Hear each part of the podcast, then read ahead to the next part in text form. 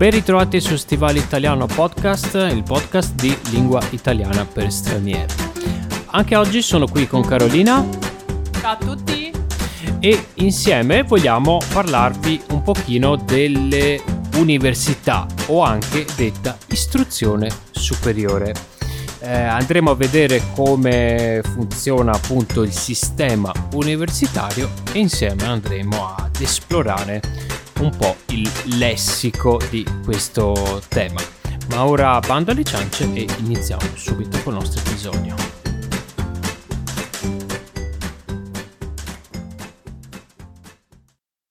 Bene, come eh, molti di voi probabilmente già sapranno, eh, l'università è nata in Italia Infatti sembra che la prima università italiana, cioè Bologna, risalga addirittura al 1088. Avete capito bene, 1088 pare che sia la data eh, appunto di nascita della prima università del mondo, ok? Del mondo. Dopo hanno seguito Padova, Napoli, dopo mh, mm, andremo a scoprire quante università esistono uh, in Italia. Quindi eh, l'università come le banche è una nostra invenzione. Um, ma come vi dicevo prima, l'università viene anche chiamata istruzione superiore. Fondamentalmente in Italia esistono due tipi di università, statale e non statale. Um, però eh, ci sono anche eh, delle, diciamo, dei sottoinsiemi, delle sottocategorie che sono sempre università e vengono chiamati in tantissimi modi. Uh, istituti universitari di studi superiori, uh, oppure uh, istituti di alta formazione, scuole superiori di alta formazione, università telematiche, scuola normale superiore. E, ehm, e questi diciamo che sono uh, delle istituzioni che spesso lavorano mh, insieme alle università principali, alle università statali, però eh, offrono un percorso più uh, elitario, più uh, specialistico e anche molto molto difficile ecco, da, da seguire e riservato soltanto diciamo, ai più bravi, ai migliori. Ma dici un po' Carolina, quante università ci sono in Italia? Allora, in Italia ce ne sono tantissime, secondo me tantissime, forse troppe. Eh, pare che ce ne siano circa 96 atenei, quindi 96 università sparse in ogni regione, ok? In ogni regione ci sono più università, ok? Potete controllare facilmente eh, su, su, internet. Per dire, già in Toscana abbiamo Pisa, Firenze, Siena, eh, basta, Pisa, Firenze e Siena. E in Veneto? Sì. Uh, beh, c'è Venezia, Padova, Verona, Treviso, almeno queste. Esatto. Quindi sono molte. In più, eh, esistono le sedi distaccate, che sono ehm, appunto sedi, cioè luoghi in cui c- c'è l'istruzione universitaria, ma che non sono nella città di riferimento di quell'Ateneo.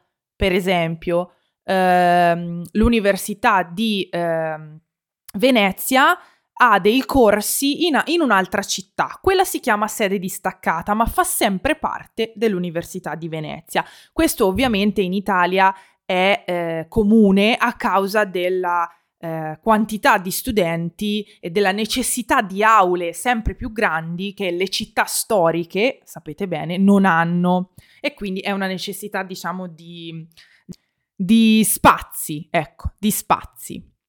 Uh, allora, per eh, entrare all'università bisogna semplicemente recarsi in una segreteria dell'Ateneo scelto, presentare i documenti che servono, quindi documenti di identità, documenti di il, il bando di iscrizione e pagare le tasse, ovviamente. Ma alcune università hanno il test di ammissione Apro una parentesi, in Italia per iscriversi all'università non serve un particolare voto scolastico, cioè della scuola dell'obbligo. L'importante è avere il diploma di maturità, cioè aver fatto, aver sostenuto e passato l'esame di maturità, che è l'esame col quale noi finiamo la scuola. Um, una volta ottenuto, ci iscriviamo all'università e qui alcune facoltà hanno il test d'ingresso che è completamente un'altra cosa che richiede competenze ben diverse dall'esame di maturità e specifiche per la facoltà che abbiamo scelto. Uh, storicamente in Italia le facoltà a numero chiuso, si chiamano così quelle che hanno il test d'ingresso, sono medicina e chirurgia, uh, in in generale tutte le scienze mediche, quindi ostetricia, tecnici di laboratorio, eccetera, eh, veterinaria, giurisprudenza e scienze dell'educazione primaria. O oh, forse anche um, in, dentista, come si chiama? Odontoriatria. Odontoiatria, bene. Eh, negli ultimi anni però eh, si è discusso molto su la possibilità di mettere il test d'ingresso per tutte le facoltà. Non, non, non, è andata a buon fine questa discussione, ma comunque ogni facoltà sceglie sulla base del numero di studenti, sulla base della disponibilità dei professori, se mettere o non mettere il numero chiuso per quello specifico corso di laurea. Uh, una volta superato il corso di laurea, eh, scusate, il, l'esame di ammissione si può cominciare a frequentare eh, l'università. E qui abbiamo diversi percorsi. Il primo percorso, Alessandro, qual è? È quello della uh, triennale. Um, diciamo che ormai dal 1999 c'è questo, uh, questo percorso diviso in due parti, ovvero la triennale di tre anni e la magistrale, che dura due anni. Quindi un percorso chiamato anche 3 più 2, percorso 3 più 2.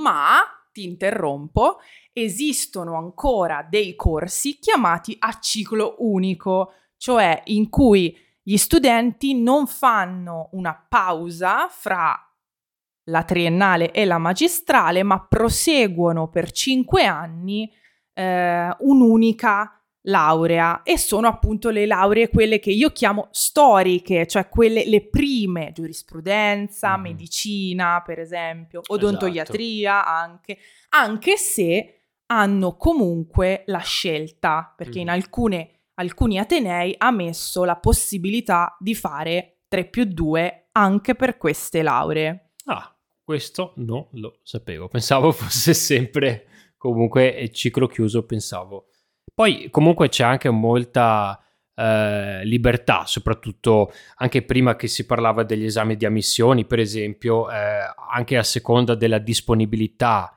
eh, di aule, a seconda delle iscrizioni previste, eh, alcuni atenei mh, decidono di mettere un esame di ammissione. Quindi, per esempio, eh, gli atenei di lingue normalmente non hanno il test di ammissioni, però in casi particolari alcuni atenei possono decidere di di farlo proprio per avere, diciamo, una qualità migliore eh, di, di, studenti, ma anche una qualità migliore di insegnamento e anche di ambienti e spazi dell'università.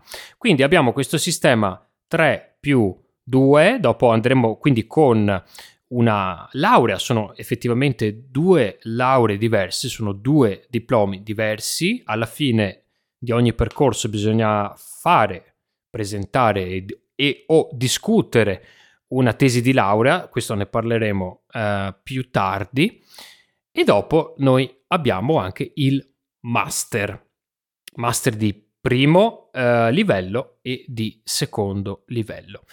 Il master, eh, a differenza appunto mh, di altri paesi, il master è un percorso in più che viene fatto Normalmente dura un anno, però può durare anche un anno e mezzo e due anni e sono dei percorsi formativi eh, di specializzazione, ecco, sono molto molto uh, specifici. Come, ecco, per esempio, io ho fatto il master in insegnamento delle lingue, uh, della lingua italiana agli stranieri, però esistono corsi come, per esempio, manager dell'arte, eh, oppure ci sono anche dei master in economia, certi tipi di economia, marketing, eccetera, eccetera. Esatto, sono corsi eh, che normalmente gli studenti fanno quando già hanno una, cioè non possono farlo se non hanno una laurea perché per accedere al master di primo livello è necessaria una laurea triennale. Per accedere al master di secondo livello è necessaria una laurea magistrale. Quindi si presume che lo studente abbia già scelto un percorso formativo lavorativo e che quindi abbia voglia di specializzarsi su un lato del suo lavoro e quindi per esempio una persona che sceglie come Alessandro l'insegnamento si specializza nell'insegnamento a stranieri. Una persona che ha scelto un percorso di appunto marketing si può specializzare nel marketing digitale esatto. o nel marketing per esempio del made in Italy se parliamo dell'Italia. Esatto esatto. Sono molto molto uh, settoriali e specifici. Poi uh, parliamo del titolo più alto. Ecco qui c'è da fare una uh, precisazione perché il titolo più alto è il dottorato il dottorato ehm, diciamo che prevede un periodo di ricerca, quindi alla fine della magistrale ed eventualmente, ma non è obbligatorio, di un master, uno studente può eh, chiedere, fare una richiesta di dottorato, quindi di eh, fare un percorso di ricerca al fine di eh, inserirsi, diventare eh, professore universitario Mm, molto spesso il dottorato è un, un'anticamera della, uh, della carriera universitaria. Questo è il titolo più alto, però attenzione, perché eh, mh, mm, noi in Italia veniamo chiamati dottore anche solo semplicemente con una laurea triennale. Ok, quindi eh, una laurea triennale è sufficiente per farvi ottenere il titolo di dottore ed è anche per questo che noi eh, spesso lo usiamo per scherzare, buongiorno dottore, perché in Italia siamo quasi tutti dottori ormai. In realtà ci vuole una specificazione. Eh, il titolo rilasciato dalla laurea triennale è dottore in e la materia in cui vi siete laureati la magistrale vi porta a essere dottori magistrali e il dottorato vi porta a essere dottori di ricerca. Ora però, ovviamente nella lingua parlata, la seconda parte non viene mai detta, quindi eh, so- siamo tutti dottori, quindi state attenti con questo titolo, ma il dottorato è il livello più alto dell'istruzione e ed è molto complicato, non, non, ci si può iscrivere volontariamente al dottorato e basta. La nostra idea, il nostro progetto deve essere valutato da un, commissioni di professori che ne valuteranno la, la, l'importanza e la, la spendibilità magari su un campo di ricerca. Sì, sì, esattamente. Ora eh, passiamo ad un altro argomento, cioè gli esami universitari. Ecco. Tan, tan, tan. Esatto, eh, ci è venuto proprio in mente di fare questo podcast perché oggi abbiamo, scendendo dall'autobus, abbiamo sentito eh, delle persone parlare di esami, allora siamo tornati un pochino indietro nel tempo. Allora, eh, esami, esami. Diciamo che eh, vi faccio un esempio eh, in una laurea triennale ogni anno bisogna dare un certo determinato numero di esami. Questi esami eh, hanno un valore in CFU, che sono crediti formativi universitari. Questi mm, crediti sono tipo dei, dei punti, possiamo dire, che guadagnate ogni volta che superate un esame. Eh, ci sono eh, dei, dei, degli esami che hanno un valore di mh, mm, 3 crediti formativi e presumibilmente dovrebbero essere più facili ed esami che ne hanno addirittura 20 per esempio e quindi sono uh, esami mh, molto molto grandi dove c'è molto carico di studio. Uh, più facili ti blocco perché non è detto, dipende non è dalla detto, materia. Sì, teoricamente. Esatto, non è tanto la facilità quanto la mole di studio. Esatto. Cioè il credito universitario viene calcolato sulla base della quantità di ore che lo studente deve andare a lezione, deve seguire e la quantità di materiale che deve studiare. Ecco. Esatto, questo calcolo a volte non è molto preciso, quindi... Eh, Lasciamo stare. Sì, però più o meno diciamo che in linea di massima, se avete un esame da 20 crediti e un esame da eh, 3 crediti, quello da 20 in è teoria tosto. è più, molto più tosto, ecco, diciamo. Ehm, che tipo di te- tipologie eh, facevi mh, te all'università come mh, esami? Allora, io ho fatto una triennale in lingue e letterature straniere, quindi una facoltà umanistica.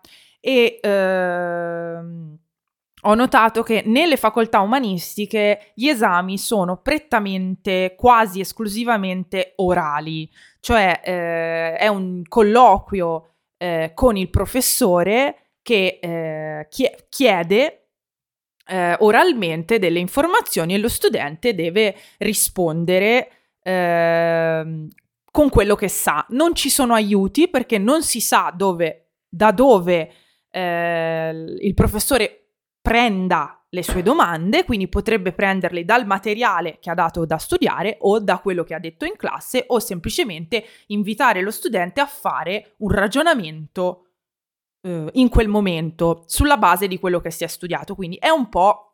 Bisogna essere molto preparati, avere la parlantina giusta, diciamo. Esatto, esatto, saper, saper parlare.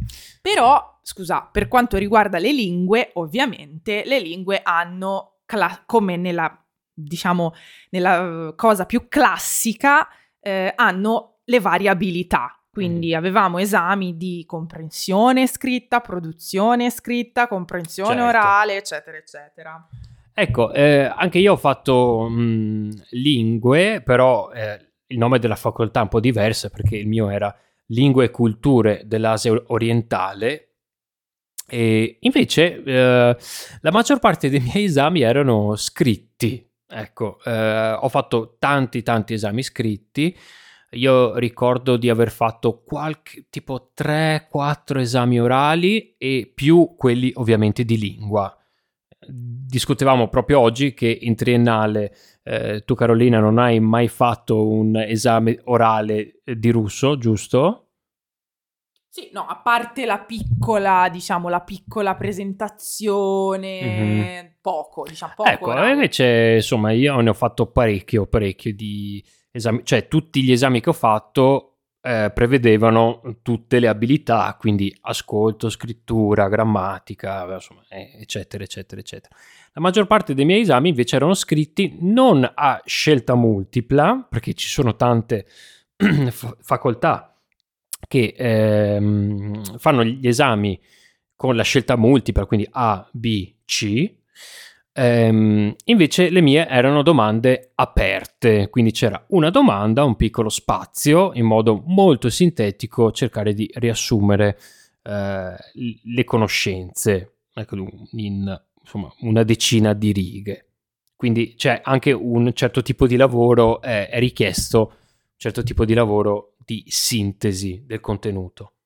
Esatto, ma credo di non sbagliare quando dico che di base nell'università italiana eh, le facoltà umanistiche eh, hanno forse proprio per la materia in sé hanno certo. più esami orali, mentre le facoltà più scientifiche, più tecniche eh, sono ovviamente più pratiche, quindi hanno esercitazioni di matematica, fisica, mhm. ingegneria, mm-hmm. eccetera, una parte più attiva. Sì, diciamo. sì, sicuramente letteratura o filosofia, insomma, eh, ne hanno parecchio, parecchio di orale. Dopodiché alcune eh, facoltà, appunto quelle più scientifiche, mh, mm, quelle più classiche come eh, diceva Carolina, quindi eh, scienze mediche ma anche giurisprudenza, prevedono sempre un periodo di tirocinio o praticantato dove si va effettivamente, eh, nel caso di un, uno studente di, di, medicina, va a fare un periodo in ospedale a eh, proprio fare eh, pratica sul campo oppure un, uh, uno studente di giurisprudenza andrà in uno studio di un avvocato, per esempio. Questo esiste anche nelle altre facoltà, perché esiste il tirocinio, la possibilità di fare il tirocinio anche per altre facoltà, ma non è obbligatorio e soprattutto non è già indirizzato, nel senso che uno studente di medicina sa, sa già quando si iscrive che quel periodo andrà in, in, quell'ospedale, in quel reparto ad imparare quella cosa, esatto. che non so, scusate. Invece, per esempio, noi di lingue abbiamo potuto scegliere tirocini diversi, chi in case editrici, chi in, traduz- in case in, con traduttori, chi nell'insegnamento, per esempio, mm-hmm. ma dipende molto da quello che vuole fare lo studente, perché gli sbocchi sono diversi, ovviamente. Certo, certo. Ehm, ma eh, arriviamo alla fine, ok? Voi avete fatto la vostra bella università e siete, arri- avete finito gli esami e eh, siete pronti per laurearvi.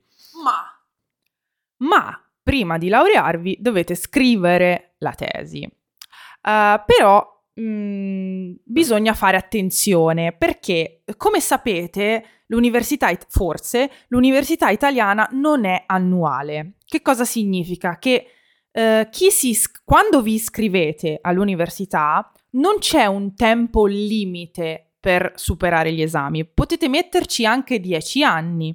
Eh, l'importante è pagare le tasse e fare almeno un esame all'anno per non far scadere, diciamo, per, no, per non far scadere il vostro stato di studente. Ora, però, le tasse cambiano molto perché eh, l'università italiana è pubblica di base, quindi non costa moltissimo rispetto a università di altri stati, eh, però eh, è previsto un periodo di ehm, svolgimento, diciamo, della laurea. La laurea triennale, per essere, diciamo, per non avere eh, aumenti di tasse, dovete finirla in tre anni e sei mesi, altrimenti di, avete lo stato di studente sempre, ma fuori corso, quindi le tasse aumenteranno. Stessa cosa in magistrale, sono due anni e sei mesi, quindi lo Stato italiano vi regala in qualche modo sei mesi in più per poter preparare la tesi perché la tesi è veramente un lavoro lungo. Esatto, esatto. Poi um, diciamo che più si va avanti con il percorso e più la tesi diventa un lavoro molto impegnativo. Ecco, questo dipende molto a seconda del tipo di tesi che si sceglie e anche dal tipo di facoltà. Per esempio, uh, io ho te- ho scelto di fare la tesi completamente in uh, lingua giapponese e c'erano degli standard da rispettare, quindi un tot di pagine minimo. Um, quindi io che avevo scelto di farla in giapponese avevo tipo 3-4 pagine. Eh, mentre eh, chi la faceva in italiano su un tema di letteratura, per esempio, doveva scriverne molte di più in, nella propria lingua. Io ne ho scritte 80 in triennale. Eh, sì, sì, sì, quindi cambia, cambia molto.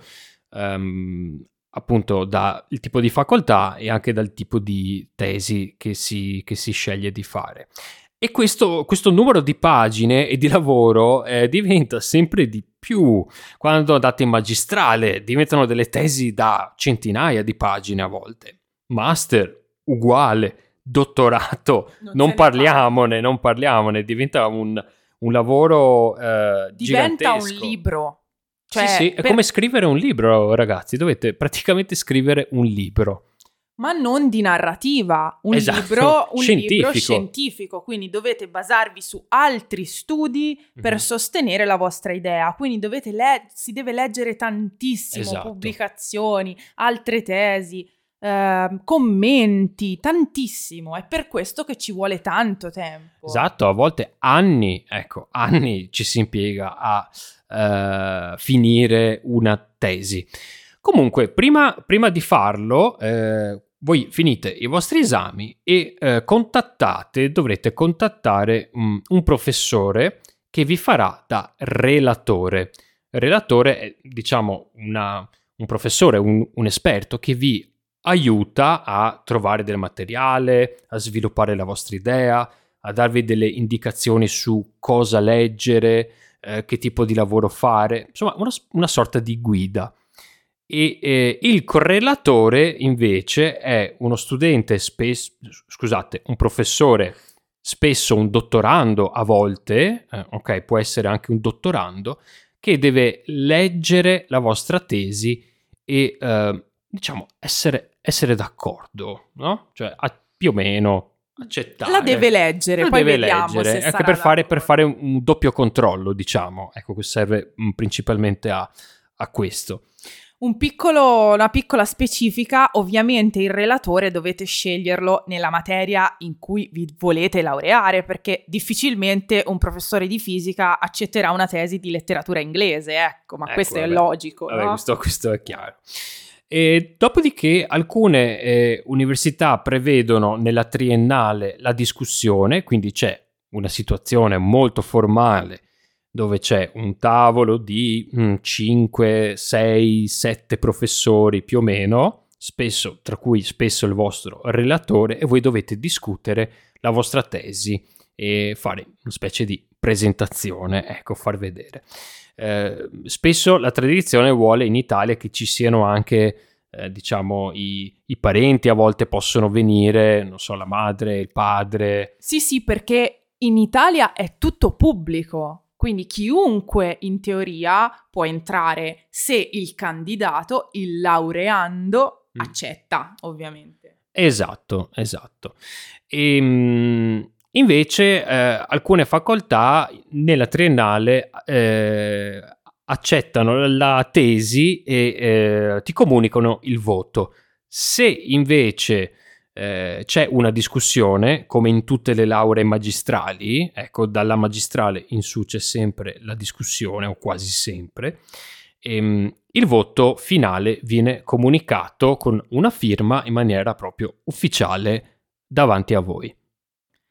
Bene, eh, per finire vi dico che ehm, il simbolo eh, della, della laurea, di tutte le lauree, è la corona di alloro. Vi, vi capiterà spesso di vedere in Italia dei ragazzi con in testa una pianta, come per farvi capire, come quella che ha Dante Alighieri quando lo cercate la foto O Giulio online. O Giulio Cesare, esatto. Quella è il nostro cappello di laurea, è il simbolo che ci siamo laureati ed è molto bello perché deriva proprio dal nome della pianta, perché l'alloro si chiama anche lauro e da lì laureato.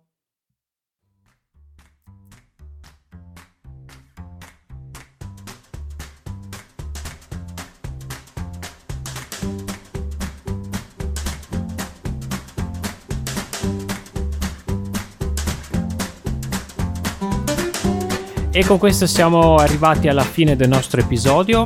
Come sempre ringrazio tutti i nostri mecenati del nostro programma Patreon. Se volete abbonarvi al nostro programma mh, vi basterà andare su patreon.com slash stivale italiano per ricevere le trascrizioni e i glossari degli episodi eh, di quest'anno. Vi ricordo come sempre il nostro Instagram, il nostro TikTok per gli altri contenuti e io vi ringrazio per l'ascolto, vi auguro una buona settimana e vi do appuntamento al prossimo episodio. A presto! Ciao ciao!